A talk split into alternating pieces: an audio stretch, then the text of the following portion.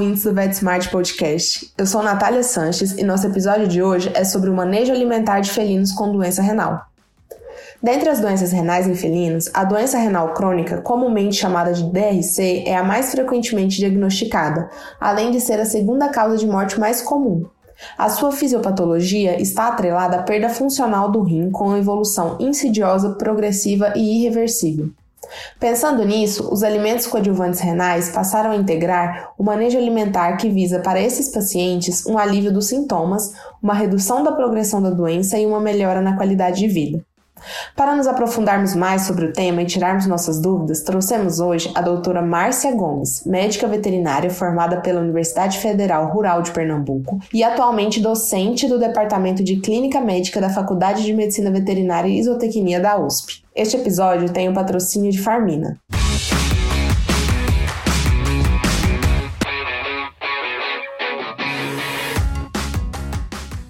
Olá, doutora Márcia, seja muito bem-vinda ao VetSmart. Olá, Natália. Obrigada pelo convite a vocês e à Farmina. Fico muito feliz de poder estar aqui com vocês hoje. Espero poder trazer alguma contribuição para os ouvintes de vocês. Com certeza. Doutora Márcia, para iniciarmos o nosso bate-papo, você poderia nos falar sobre os parâmetros que definem uma doença renal crônica? Vocês foram bem felizes assim na escolha do tema para o nosso bate-papo. A doença renal crônica, assim como você falou no começo, é uma doença bastante frequente nos cães e nos gatos. Nós vamos né, tentar focar aqui, dar bastante reforço naqueles aspectos que são relacionados à ocorrência dessa enfermidade ao manejo nutricional dos gatos que apresentam essa enfermidade. Mas é, realmente é, é um aspecto que a gente ainda percebe uma ocorrência de dúvidas em como deve ser feita a terapia ou suporte nutricional desses pacientes. É, eu acho que para o início dessa conversa vale reforçar o conceito que você trouxe inicialmente de que a doença renal ela se caracteriza por essa presença de uma uma presença de uma lesão renal que é persistente e que ela vai progressivamente, né, pro, progredindo, né, progride essa doença renal, é, e que é uma lesão irreversível. Então, a gente tem que ter essa lesão renal que é persistente e que se vai se caracterizando por essa perda funcional de forma progressiva e de forma irreversível nesses pacientes. É, essa, essa lesão, essa lesão renal, essa perda da funcionalidade, ela ocorre tanto simultaneamente nos dois rins, como pode iniciar a princípio em um único rim e com a progressão da, da dor enfermidade, isso, né, acometer os dois órgãos. É de fato uma doença que ocorre em forma mais frequente em animais idosos.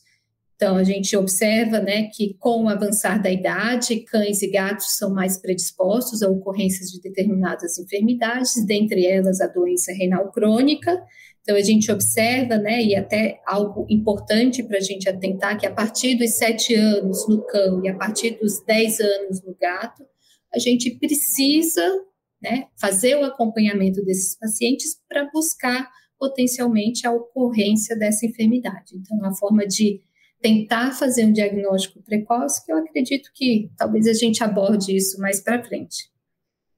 É, apesar da gente falar da doença renal crônica, é importante destacar que essa que existe a ocorrência dessa lesão renal de forma aguda, mas que não necessariamente a gente vai caracterizar aqui.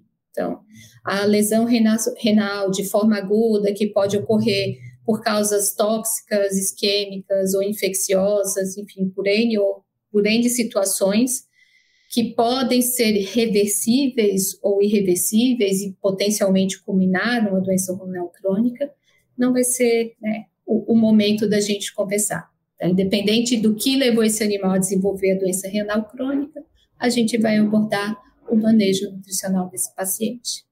E pensando nas funções que o rim apresenta na manutenção da homeostase, quais alterações clínicas e laboratoriais um felino com doença renal apresenta?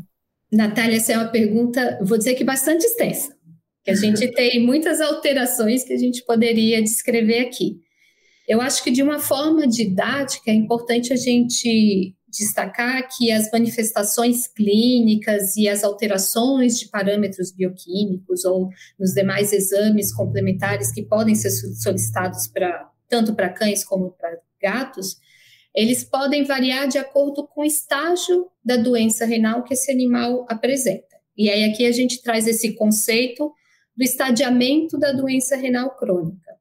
Então, durante muito tempo e antigamente, a doença renal ela é classificada é, como uma doença que era é, discreta, moderada ou importante, né? Ela apresentava alterações discretas, moderadas ou importantes. É, e isso acabava dificultando muito as decisões é, quanto ao manejo, quanto à terapia que seria adotada com esse paciente. Então, desde 2006, a IRIS, que é a International Interest Renal Society, que é uma, um, uma associação que ela busca trazer informações mais a respeito, enfim, da, das doenças renais e até de outras situações, ela propôs uma forma de classificação da doença renal crônica, tanto para cães como para gatos. E aí a gente tem nessa classificação, baseada em alterações, em parâmetros, principalmente atrelado aqui à alteração na creatinina, creatinina sérica desses animais, tem alguns outros parâmetros que podem ser considerados, vamos para aquilo que é o mais rotineiro da, dos nossos é, colegas veterinários, né, que se usa de forma mais rotineira para definição da função renal.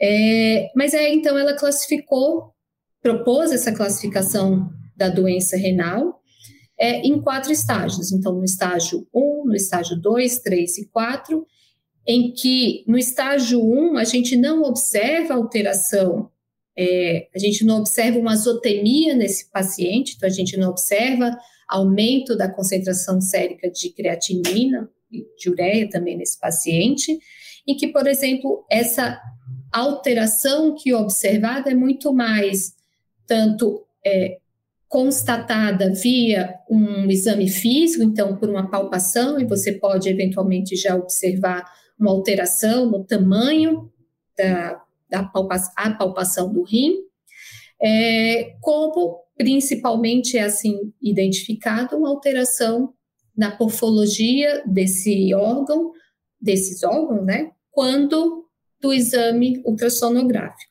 Nesse estágio inicial, o animal pode ou não apresentar manifestação clínica.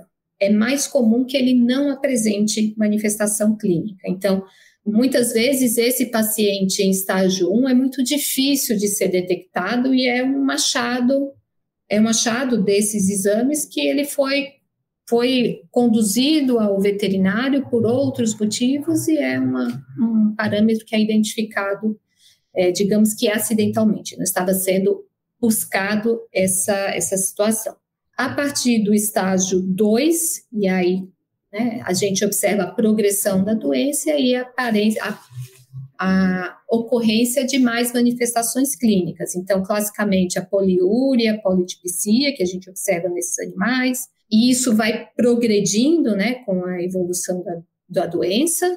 Esses animais apresentam náusea, anorexia, né, náusea, vômito, anorexia, perda de peso, isso nas manifestações clínicas que a gente observa, quando a gente avalia o score de condição corporal e o score de massa muscular, que a gente sabe ainda não são muito rotineiramente empregados na, na avaliação é, de rotina de um paciente, como deveria obrigatoriamente ser, é, a gente observa uma perda da condição corporal desse animal e uma perda, inclusive, de massa muscular é, refletindo né, no estado de catabolismo, que progride também com o avançar dessa enfermidade. A gente observa nos parâmetros bioquímicos, nos parâmetros laboratoriais, que são né, dos exames complementares solicitados, então, ocorrência de aumento da creatinina e da ureia com a progressão da, da enfermidade, hiperfosfatemia, esse animal pode apresentar acidose, e aí, assim,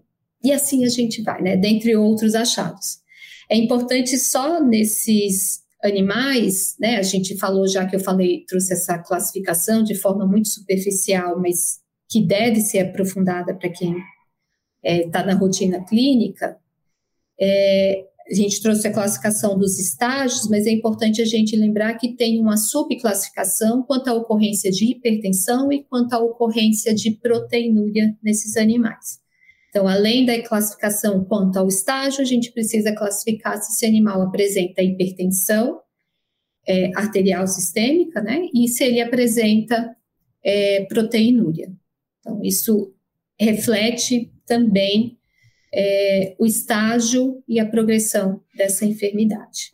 Bem, e considerando que o tratamento de um gato com doença renal crônica inclui três diferentes modalidades, sendo elas o tratamento específico, a terapia nefroprotetora e o tratamento sintomático e de suporte, em qual ou em quais dessas etapas o manejo alimentar pode ser usado?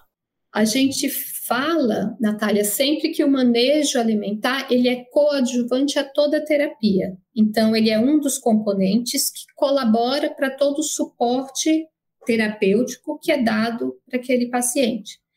Enquanto, então, quando a gente pensa, né, até nesses estágios que a gente acabou de falar da, da doença renal crônica, a gente entende que nos estágios 1 e 2, a gente tem um objetivo principal de tentar é, reduzir ou retardar a progressão da enfermidade.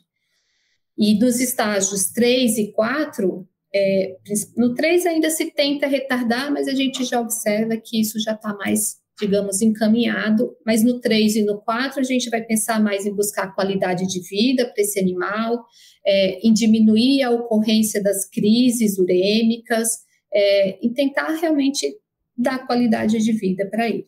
Nos estágios iniciais, em que a gente busca é, retardar a progressão da doença renal, é, hoje o que a gente tem assim de mais comprovado cientificamente que de fato pode retardar a progressão da doença, então é o manejo nutricional adequado para esse paciente.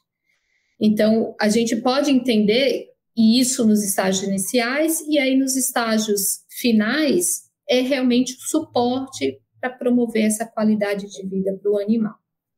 Então, a gente entende que o suporte, o manejo nutricional que é adotado com o animal que é doente renal crônico, ele desempenha essas funções. É, nefroproteção se a gente pensa na prevenção, então, nesse papel de tentar retardar a progressão da enfermidade nos estágios iniciais. A dieta, o manejo nutricional acaba colaborando também nos estágios finais. Acho que o manejo alimentar é importante em qualquer enfermidade, né? Em, em qualquer, qualquer condição. Qualquer tratamento. A gente sempre fala, né, que a, a, o manejo nutricional ele é coadjuvante, até porque é uma classificação que o Ministério, né, que o MAP, o Ministério da Agricultura, ele, ele define para a gente. A gente tem os alimentos para cães e para gatos que são completos e balanceados, que são coadjuvantes, então a gente não chama de alimentos terapêuticos, a gente chama de alimentos que são coadjuvantes, e aí a gente tem os alimentos específicos e os mastigáveis, que são os com função de, de petisco. Então, apesar da gente sempre falar que ele é coadjuvante, tem enfermidades que a, o alimento é a base da terapia. Por exemplo, nos animais que apresentam obesidade. É a, o alimento associado ao correto manejo que vão compor, de fato, a terapia desse paciente. Mas fazemos parte, né? eu me incluo como se fosse a dieta, mas nós contribuímos, nós pensando nas pessoas que atuam, nos veterinários, que profissionais que atuam com nutrição e nutrologia de cães e gatos, a gente colabora para terapia como um todo desse paciente, em qualquer condição. Ainda falando sobre essas alterações, quais delas podem ser corrigidas ou amenizadas com uma alimentação adequada? Já que a gente está falando da, da importância do, do manejo alimentar. É, isso quando a gente pensa nas alterações clínicas, nas manifestações clínicas, elas são o que a Iris até utiliza é, para pautar as definições de manejo terapêutico, né, não só nutricional, mas de manejo terapêutico para cada um dos estágios. É, e aí, cada estratégia, digamos assim, de formulação e de manejo que a gente adota com esse animal, ele tem uma finalidade para se trabalhar essas manifestações clínicas, para se trabalhar essa condição clínica do paciente. E aí pensando na, em retardar a progressão da enfermidade ou de promover qualidade de vida em estágios mais avançados. É, pensando nos estágios iniciais, a gente sabe que algo que eu acho que é bastante conhecido por todos, que uma das, dos, das características do alimento é, que é para um paciente doente renal é que ele é restrito em fósforo. É importante a gente ter um conceito que na nutrição, quando a gente fala de restrição, não é restringir abaixo da necessidade do animal é dar aquilo que o animal precisa sem excessos. São algumas situações, e raras as situações, em que a gente dá menos do que o animal precisa. Porque dar menos do que o animal precisa não faz ele não precisar, faz ele buscar essa atender essa necessidade por outros meios. E aí, potencialmente, se você dá menos proteína do que o animal precisa, ele vai acabar realizando é, o catabolismo das suas proteínas. É algo que eu, eu sempre é, converso com, né, com os meus alunos em aula, é que se o animal tem essa necessidade energética, que a gente sempre fala de necessidade energética, ele precisa ter essa necessidade atendida. Se a gente não atende por via oral, o organismo continua precisando e vai buscar naquelas fontes energéticas que, ele, que eles têm. Então, glicogênio, que é o carboidrato estocado no organismo, é uma fonte energética, só que ela tem um estoque mínimo, ele consome e isso acaba em pouco tempo. Tecido adiposo, que a gente sabe que é o nosso, nosso e do animal também, tecido energético primário de, de reserva, né, de reserva energética primário, e a proteína. Só que a proteína a gente não deve entender como um tecido de reserva energética. Toda proteína que está no organismo ela está desempenhando uma função. Então, entender que esse animal que apresenta catabolismo, ele está tendo comprometimento de alguma função que seria desempenhada por essa proteína e que ele está usando agora para outras finalidades. Eventualmente, ele cataboliza essa proteína para obter energia, ou para obter os aminoácidos que ele precisa para desempenhar alguma função. Então, dar o que o animal precisa é importantíssimo. Informações de bastidores. Eu comecei, eu comecei com a Natália antes. Olha, Natália, me controla, porque eu falo muito. E eu já estou falando muito, porque ela me perguntou uma coisa, eu já fui para outra. Mas voltando agora, então, à sua pergunta. É um gancho, a gente vai pegando um gancho aqui, um gancho ali. É, e aí, voltando, então, ao que eu estava que eu cheguei aqui para falar desse metabolismo energético é que uma coisa que é muito conhecida nos alimentos renais é que ela tem restrição de proteína. A gente sabe que o alimento renal tem restrição de proteína, só que isso acontece muito porque o que se objetiva é restringir fósforo desse alimento. O fósforo é um dos elementos que contribui muito para a progressão da doença renal. Então, ele acaba levando a lesão renal e contribuindo assim para a progressão da enfermidade. Então, é importante ter essa diferenciação de que a gente não está só restringindo proteína por restringir proteína, como se a proteína fosse ruim só por ser proteína. A gente está restringindo proteína porque a gente quer reduzir conteúdo de fósforo nesse alimento, e o fósforo, sim, é o elemento que contribui para a progressão renal. E lembrar que, o que quando a gente fala de restrição, atentar para não dar menos do que o animal precisa. Então, trabalhar com atendimento da, atendimento da necessidade do animal, evitando-se excessos. E isso é uma estratégia que a indústria da formulação dos seus alimentos ela busca bastante. Então, é, evitar, por exemplo, excesso de aminoácidos não essenciais atende aquela necessidade de aminoácidos essenciais que o animal, na quantidade que o animal precisa, e evita-se dar aportes excessivos ou mais do que poderia ser incluído no alimento de aminoácidos não essenciais. Isso tudo buscando diminuir a necessidade desse organismo de excretar os compostos nitrogenados, né? E assim contribuir para a progressão da doença. Acho que é o momento da gente ressaltar a importância né, do uso de, de uma alimentação correta, né, do alimento coadjuvante correto. Porque se a gente vai tentar restringir com maneiras alternativas, vai, vai acabar prejudicando o paciente ao invés de, de ajudando, né? Então, pessoal, fica, fica a dica. Doutora Márcia, agora que falamos um pouco sobre as correções de uma adequação no manejo alimentar é, para promover a, a, um felino com doença renal, como passamos essa conduta para o tutor? Como que a, nós, médicos veterinários, podemos passar essa, essa conduta para o tutor? Isso é um ponto muito importante, é, Natália. Todo o planejamento nutricional ele só é efetivo se ele é aplicado da forma correta. Então, não adianta a gente vir com o melhor alimento, com a, né, que foi produzido da, com os melhores ingredientes, com a melhor estratégia, com tudo aquilo, se a gente não orienta o responsável a fazer da melhor forma e com todos os detalhes que ele precisa receber para aplicar e ter os benefícios que a gente espera com o uso desse alimento.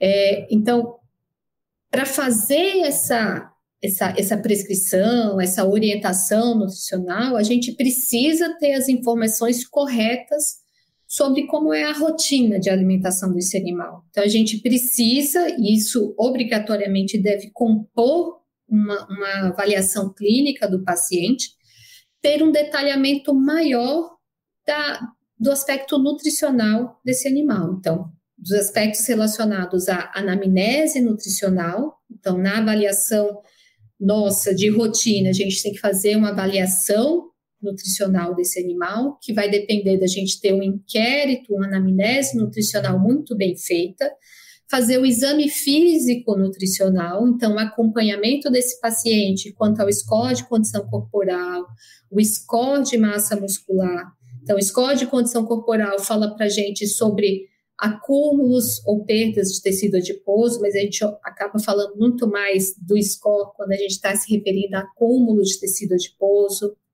É, o score de massa muscular a gente utiliza para definir essas perdas de massa muscular, e que é muito importante a gente acompanhar no nosso paciente doente renal. Avaliar a qualidade das fezes desse paciente, avaliar a condição de pele, de pelagem e, obviamente, além do peso desse animal. A gente precisa ter um acompanhamento né, constante desses, desses parâmetros. É, eventualmente, avaliar, né, se obter os dados dos exames complementares, então, acompanhar albumina, proteína sérica desses animais, se esse animal apresenta anemia ou não, isso precisa ser acompanhado. Então, nesse, a gente sempre fala que a avaliação nutricional do nosso paciente depende da, desses itens, né, da anamnese nutricional e da, do exame físico nutricional. Se é um animal saudável, se a gente não observa nenhum fator de risco nutricional, a gente consegue já ter as informações e fazer a nossa orientação nutricional. Mas quando a gente observa algum fator de risco nutricional, como no nosso no nosso bate-papo aqui hoje, que são sobre os, os, doentes renais crônicos, isso é considerado um fator de risco nutricional, a gente precisa aprofundar o nosso entendimento, então, a nossa avaliação nutricional, para poder pegar todas as informações que a gente obter, todas essas informações que a gente necessita para fazer o plano nutricional mais ajustado ao paciente. Então, é, definir o melhor alimento para esse paciente. Então, vai depender de saber como é essa rotina alimentar, vamos dizer assim, desse paciente e da condição clínica dele. Né? O estágio da doença renal crônica é um parâmetro importante. Se ele é proteinúria, se ele apresenta proteinúria ou não, se ele é hipertenso ou não, qual a terapia que esse animal está recebendo também. É, então, definir o alimento, definir parte do que a gente precisa deixar muito claro para o responsável. Que alimento esse animal pode consumir, qual que a gente está orientando que ele deve consumir, qual a quantidade exata que ele deve consumir. Isso é um parâmetro importante, a gente definir a quantidade, não deixar uma quantidade livre, por mais que a gente queira que esse animal, né, que eventualmente já tenha perdido peso, já tenha perdido condição corporal, a gente queira que ele recupere isso, a gente precisa ter um parâmetro. Então, a gente não deixa a alimentação livre, não deixa o alimento livre, a gente precisa ter um ponto de referência e a gente pode ir ajustando isso, mas a gente precisa ter um ponto de partida.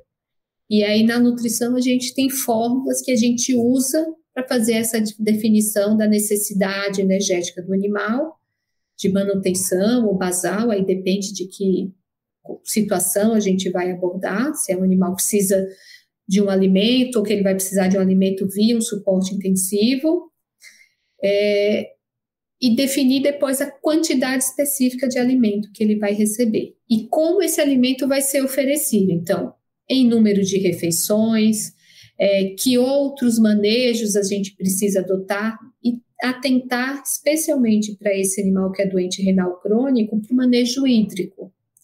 Então, a gente sabe que é um animal que tem poliúria e ele precisa ter água sempre disponível para evitar um processo de desidratação. Então, são muitos os aspectos assim que a gente precisa adotar, informações que a gente precisa obter para a gente fazer um planejamento nutricional que seja individualizado. Acho que a questão principal aqui é que a gente não tem fórmulas que são gerais, e não é pensando em fórmulas para cálculos, não é? A gente não tem só os protocolos gerais, a gente tem que pensar sempre naquele indivíduo que está na nossa frente. Até se ele não apresenta outras é, comorbidades, se ele não apresenta outras situações que a gente precisa atender.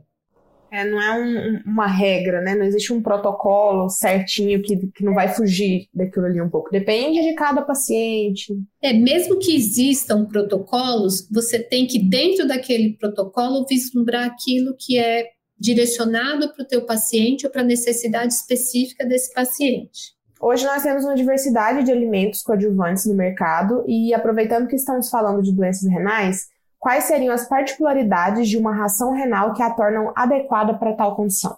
Então, acho que a gente até já comentou um aspecto que é importantíssimo e que é bem conhecido, que é a questão desses alimentos terem um teor de proteína mais baixo, né? Pensando, visando essa redução da quantidade de fósforo que vai ser aportada para esses animais. O que a gente costuma falar é que para esse animal que é doente renal, a gente tem que trabalhar dentro dos limites de tolerância, então sem excesso e sem deficiência. Então, é, evitar excesso de sódio, e aí eu vou comentar esse excesso um pouquinho mais para frente. Como eu falei do restrito, também existe essa questão do excesso. Então, evitar excessos de sódio, dar teores ajustados adequados de potássio, né? já que ele tem a poliúria, ele pode estar perdendo. Existe um já que é um paciente que pode cursar com a acidose metabólica, a gente precisa esse, esse alimento ele pode é, ser trabalhado quanto ao excesso de base é, dos seus elementos. Então, o excesso de base é o equilíbrio entre os cátions e ânions do alimento. A partir desse equilíbrio entre cátions e ânions, então, se a gente tem mais cátions, por exemplo, mais cálcio, magnésio, sódio, potássio, a gente tem um excesso de base positivo e aí potencialmente a gente pode favorecer é, uma, uma urina com pH mais é, alcalino. Se a gente tem um trabalho com um excesso de base, com mais ânions, então com mais fósforo, enxofre, com cloro nesses, nesse alimento, potencialmente, são os elementos que têm carga negativa e carga positiva. Então, o equilíbrio entre eles, ou até a inclusão de acidificante ou alcalinizante, eles vão definir esse excesso de base do alimento, e esse excesso de base é, pelo equilíbrio ácido básico do organismo, ele pode influenciar no pH urinário. Então, a gente trabalha, ou a indústria trabalha esse excesso de base do alimento, pensando justamente em tentar é, alcalinizar, o, oferecer um excesso de base mais alcalíneo, já que esse, esse animal pode apresentar uma acidose. Então, é uma estratégia é, que alguns, algumas indústrias adotam para os seus alimentos.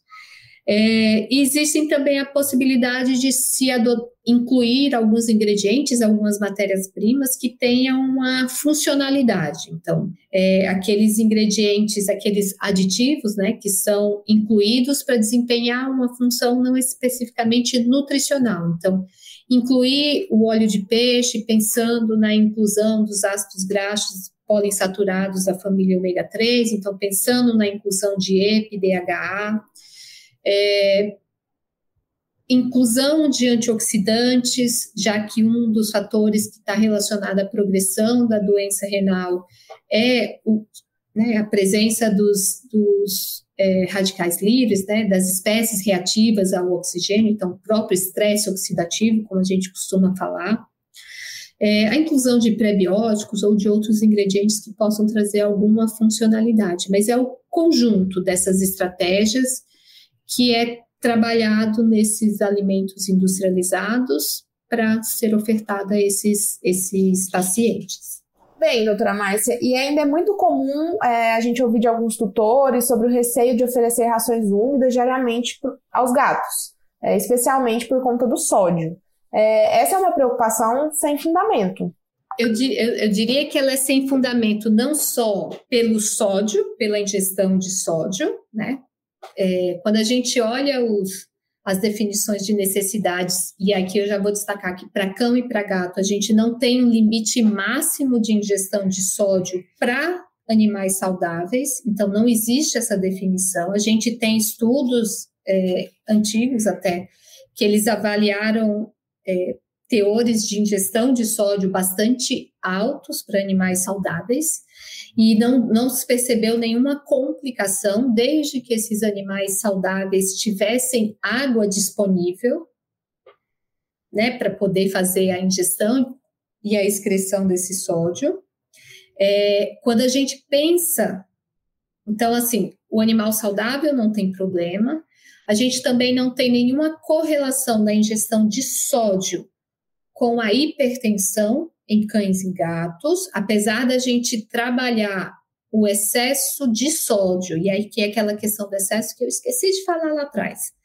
O excesso de sódio, é, quando a gente fala de excesso, às vezes o excesso é aquilo que está muito acima do que deveria ser a necessidade recomendada desse animal. É, e aí, o que muitas vezes a gente fala, ah, o excesso de sódio não é também que tem quantidades absurdas. Às vezes se fala de excesso de sódio e é uma quantidade a mais. Então, não é. É muito mais o que está sobrando do que estar tão a mais. A gente sabe que o sódio para o animal que apresenta uma cardiopatia. Para o animal que apresenta hipertensão, o sódio a gente não tem uma correlação direta da ingestão de sódio com a ocorrência de hipertensão em cães e gatos. O que a gente sabe, na verdade, é que a ingestão reduzida de sódio, ela, na verdade, ela ativa o, o sistema renina-angiotensina-aldosterona. Então, aquilo que a gente faz para o animal que tem uma insuficiência cardíaca congestiva, que eu sei que não é mais essa classificação, mas eu não consigo, não consegui decorar o, a classificação correta. Não é mais esse o nome, mas eu não lembro o nome agora. Que se faz essa recomendação de se reduzir o teor de sódio para esses animais, a gente sabe que se a redução do sódio for abaixo da necessidade do animal, nos estágios iniciais dessa dessa insuficiência cardíaca congestiva, a gente tem, na verdade, um estímulo à progressão da doença. Então, por, pela ativação do sistema renina-angiotensina-aldosterona. Então, essa restrição abaixo da necessidade, e aí são os poucos casos que isso vai acontecer, é só nos estágios mais adiante dessa, dessa condição. E aí, quando a gente fala de alimento úmido, tem bastante mito sobre os alimentos úmidos em si. É, um, um, pouco mais atrás, a gente falou dos, da, da, classificação de alimentos né, para cães e para gatos, segundo o mapa. Então, a gente tem os alimentos completos e balanceados, os coadjuvantes, os específicos e os mastigáveis. É, dentre os alimentos úmidos, a gente tem alimento úmido que é completo, então ele pode ser ele sozinho, esse alimento úmido, a base da alimentação de um cão e de um gato. A gente tem alimento úmido que é coadjuvante, então ele é ele atende às necessidades específicas em determinada condição clínica, e a gente tem úmido que é específico, ou seja, que ele tem a finalidade de ser um petisco. Então, ele não vai atender a necessidade é, de um cão e de um gato. É, quanto aos teores de nutrientes presentes no, no, nesses alimentos úmidos, quando a gente fala de alimento completo e balanceado, né, que eu acho que é onde a maioria desses mitos recaem, se fala muito dessa questão do alimento úmido não ter carboidrato, isso não é verdade, ele tem proporções reduzidas quando a gente compara com o alimento seco, mas ele tem. É, se fala que tem muito sódio, e isso também é um mito, se a gente compara é, com o alimento seco, ele tem às vezes um pouquinho a menos ou um pouquinho a mais, mas isso depende muito de alimento para alimento. É, o que é importante a gente lembrar é que o alimento úmido ele tem aqueles nutrientes num volume muito grande de água. Né? Ele tem até 85, 80, 85% de água, de umidade. Então, o volume que o animal precisa ingerir vai ser maior comparativamente a um alimento seco. Mas essa questão do alimento úmido ter mais sódio, isso não existe. E não só não existe, como a gente não precisa se preocupar, já que cães e gatos saudáveis, eles estão muito aptos à ingestão de altos teores de sódio sem ter qualquer problema, desde que tenham água disponível. E aí você pensa, se, se se, que não é, o alimento úmido tivesse mais sódio, ele já vem com muita água. Então, ele já ajuda esse animal a excretar mais esse elemento. Eu acho que a gente tem que, que lembrar né, dessa, dessa diferença entre o um pouco a mais e o excesso. E um pouco a menos e a total restrição. São dois extremos aí que a gente tem que ficar de olho sempre. Atentar para o que a gente fala. Quando eu falo de restringir, não é deixar de dar nada, né? Não é não dar qualquer, qualquer um pouquinho que seja. Precisa atender a necessidade do animal. Principalmente se a gente está falando daqueles nutrientes que são essenciais. A gente tem nutrientes que são não essenciais, que são condicionalmente essenciais, mas quando a gente fala de nutriente essencial, obrigatoriamente ele tem que vir no alimento e vir na quantidade que o animal precisa. Bem, então vamos colocar aqui um caso hipotético. A gente fala muito sobre doenças renais em felinos mais velhos, mas e quando a gente se depara, por exemplo, com um gato jovem que possui doença renal estágio 1 por alguma anormalidade no rim, mas sem alterações nos valores de creatinina? O que a gente deve fazer? Qual a conduta terapêutica mais indicada? É, o estágio 1 é aquele que né, o diagnóstico da doença renal no estágio 1 é um achado. Né? Por acaso, ainda mais ser um animal jovem. Então, eu acho que o, o, a base do que a gente pensa nesse paciente é pensar já que se identificou tão cedo, e no animal né, tão jovem, tão cedo, em pensando em estágio da progressão da doença, porque é o estágio 1 é, e no animal tão jovem é fazer o acompanhamento bem de perto. Existem muitas situações que também precisam ser atentadas, né? Para um animal tão jovem apresentar essa doença renal, ela poderia, provavelmente não é o caso, mas seria por uma causa, por exemplo, de uma obstrução, de um ureteral, poderia ser por uma outra situação, é, não necessariamente por essa condição insidiosa da doença que vem com envelhecimento, enfim, e N etiologias possíveis.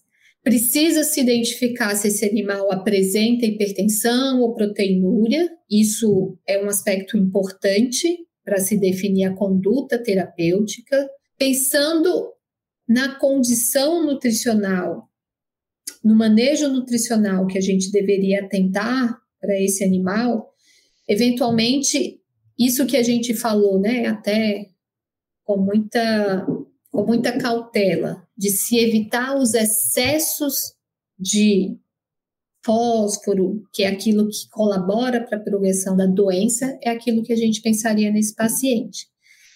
Eventualmente, se você olhar as recomendações é, da terapia do animal com doença renal, especificamente até de gato, que é o que a gente conversou, é, não existe diretamente essa indicação de entrar com um alimento para um animal doente renal, um alimento coadjuvante, no estágio inicial, resguardando situações essas, caso esse animal apresente uma proteinúria, aí sim tem a indicação, situações específicas que a clínica do animal vai te apontar para uma necessidade maior ou não. Mas nesses estágios iniciais, precisa muito mais do acompanhamento, se de pensar nessas estratégias, às vezes até de uma suplementação de um ômega 3 ou de algum outro é, ingrediente funcional, de algum outro nutracêutico, para se pensar nessas estratégias. Mas a questão da, da dieta ela ainda é muito controversa nesse paciente em estágio 1. Quando a gente atenta para o que a, as diretrizes da IRIS para o manejo terapêutico desse animal, ela recomenda a inclusão ou início dessa dieta em situações espe muito específicas, né? Quando a clínica começa, mesmo no estágio 1, a mostrar algumas outras situações. Apesar de a gente ainda discutir de que, eventualmente, é essa inclusão que vai colaborar, é, é o início do uso dessa dieta renal que colabora para retardar a progressão da doença, é, o aporte reduzido, né, não abaixo da necessidade, mas o aporte reduzido de proteína é um dos fatores que eventualmente ele diminui a aceitação de um alimento. Isso a indústria trabalha bastante, que apesar de se reduzir a proteína do alimento, ela trabalha de outras formas para aumentar a palatabilidade do alimento. É, mas isso é um dos fatores que se é atentado também nessa, nesse manejo no estágio inicial. Bem, nós sabemos que as chances do gato desenvolver um problema renal entre os 10 e 15 anos de idade são maiores. Pensando nisso, qual a melhor indicação que o médico veterinário poderia dar ao tutor para que possamos prevenir ou diagnosticar precocemente as doenças renais? Com o animal idoso, né, a, a, a, condição ou que a gente tem que objetivar ou ter em mente sempre é essa situação de prevenção e de diagnóstico precoce não só para doença renal crônica, mas para qualquer situação. Então, como que a gente consegue fazer o diagnóstico precoce e a prevenção de qualquer enfermidade? É fazendo um acompanhamento mais de perto. É, em 2021, a American Association of Feline, Feline Practitioners, ela, ela publicou umas diretrizes para os cuidados com animais idosos. E aí todos os aspectos relacionados ao que deve ser atentado, desde da consulta, a, a, o que ele pode apresentar. Então, todas essas situações que a gente tem que atentar com o animal idoso. E muito se bate nessa tecla do acompanhamento ser mais rotineiro. Eu não lembro se foi exatamente nesse artigo ou nessas diretrizes que eles recomendam, se foi conversando com colegas que trabalham com medicina felina, que existe essa recomendação do idoso fazer o acompanhamento a cada seis meses, e se esse animal já apresenta alguma condição clínica existente, né, ele já tem alguma situação, que esse acompanhamento seja a cada três ou quatro meses. É uma estratégia para a gente pensar né, de uma forma mais global, não só pensando na doença renal crônica, mas sim promover saúde para esses gatinhos idosos. O que você começou perguntando, você já foi respondendo. Então, é pensar em prevenção e diagnóstico precoce. E isso a gente faz fazendo acompanhamento deles. Muito obrigada pela participação no nosso podcast, doutora Márcia. É, o manejo alimentar a cada ano que passa, ganha espaço como importante fator nas condutas terapêuticas, e eu tenho certeza que esse podcast de hoje foi muito enriquecedor para os nossos ouvintes se atualizarem sobre o tema. Muito obrigada por ter por estar aqui conosco hoje. Eu que agradeço, Natália. Eu espero que a nutrição pare de brigar por espaço e ela comece de fato a fazer parte. Né? Então, como você falou, a gente está ganhando espaço, os manejos nutricionais estão cada vez mais profissionais atentando para a importância de, a hora que a gente faz uma prescrição terapêutica, atentar para a terapia, para o manejo nutricional do paciente, mas a gente precisa que isso agora pare de ser um ou outro profissional que se preocupe. Então, isso tem que fazer parte de toda do componente né, da conduta terapêutica como um todo de todos os pacientes. Mas muito obrigada pelo convite a vocês, é, vocês do VetSmart, a, a Farmina. Fico muito feliz e espero que, apesar de eu ser bastante prolixa e falar bastante, que eu tenha conseguido trazer um conteúdo que seja relevante e algum conteúdo que seja prático para a rotina de vocês. Então, um abraço aqui a todos e obrigada novamente. Todas as informações técnicas dos produtos da Farmina, apresentações, indicações, assim como vídeos, estudos relacionados e uma série de conteúdos estão disponíveis nas páginas dos produtos do VetSmart. É só acessar e conferir. E lembrando que agora todos os nossos ouvintes podem selecionar e ouvir temas semelhantes em um só clique na nossa playlist.